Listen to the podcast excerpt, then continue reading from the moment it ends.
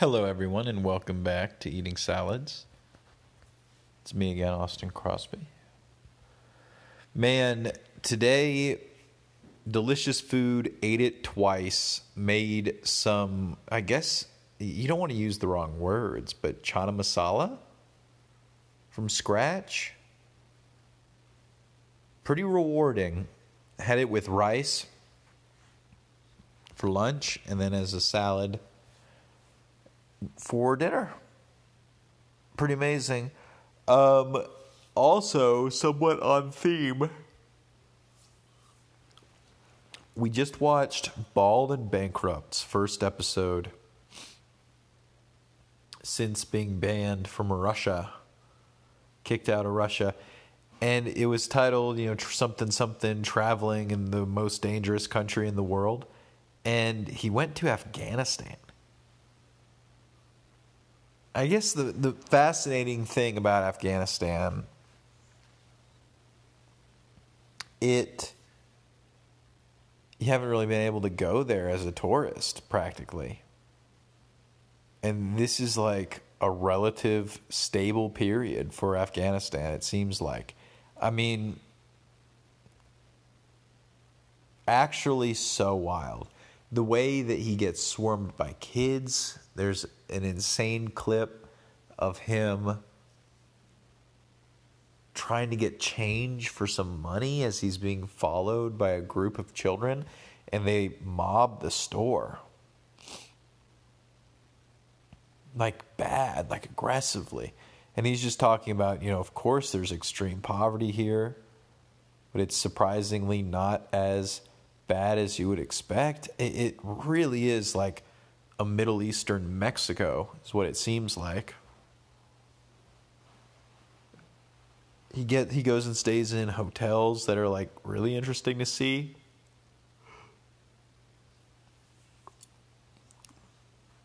The uh, terrain looks a lot like Colorado. And I don't know, man. He goes to like where there used to be an ancient Buddha in the mountainside, 40 meter Buddha, and the Taliban demolished it. Just, just crazy, crazy dynamic. And to see that it's like ISIS is still an issue over there. So the Taliban is like the extremely conservative, but then ISIS is even more conservative, supposedly. And then there's areas where the people are like obviously more conservative than anyone here in the Western world, but they can show their face.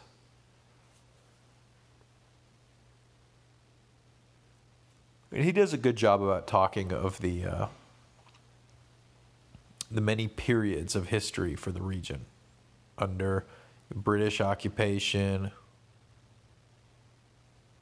That's some something you can get some insights from. I don't know, just fascinating. Again, like that Bald was kicked out of Russia.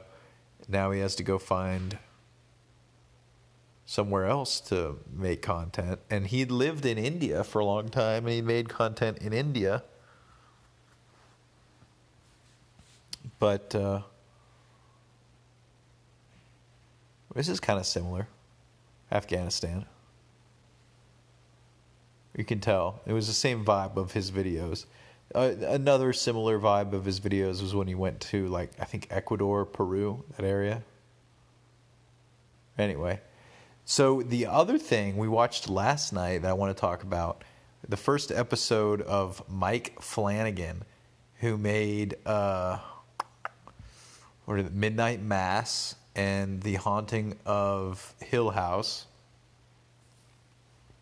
He has a new show on Netflix called The Midnight Club.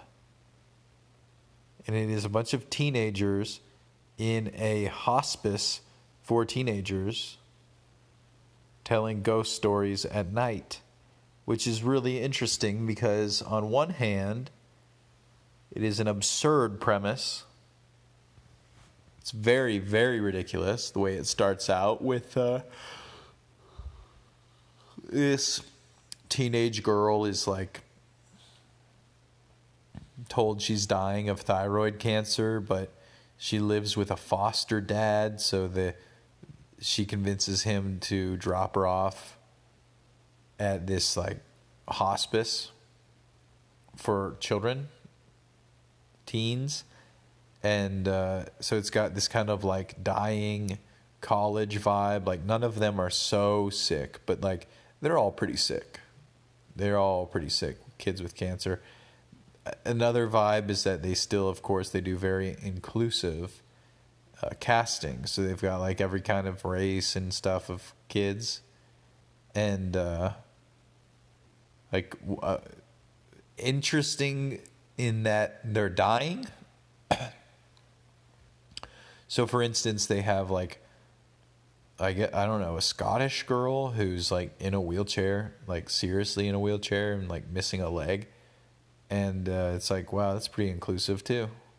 It's pretty crazy. I was saying to Casey that it really gives them the opportunity to continue the show for as long as they want. They're not tied to any any actor in particular, any young talent or uh, anything like that. Nope, they can just kill them off, and a new kid will move into the hospice, and they can t- continue telling ghost stories. So it seems like it has the setup right now to go indefinitely, which is pretty cool. But at the same time, some parts of it are pretty cringe, which is Mike Flanagan for you. I mean, at least it was with Midnight Mass. Like I, I think Midnight Mass had a lot leaned way too much on uh, Catholicism and this idea that like anyone would be interested in the version of Catholicism that was going on in that show. Um, yeah, it just wasn't very relatable, but neither is this one, I guess. I don't know. Interested to see where it goes. I want the ghosts to be real. I want there to start being for real hauntings in the show and some serious stakes. It has that potential. Anyway, thank you very much. Stay healthy. Come again tomorrow.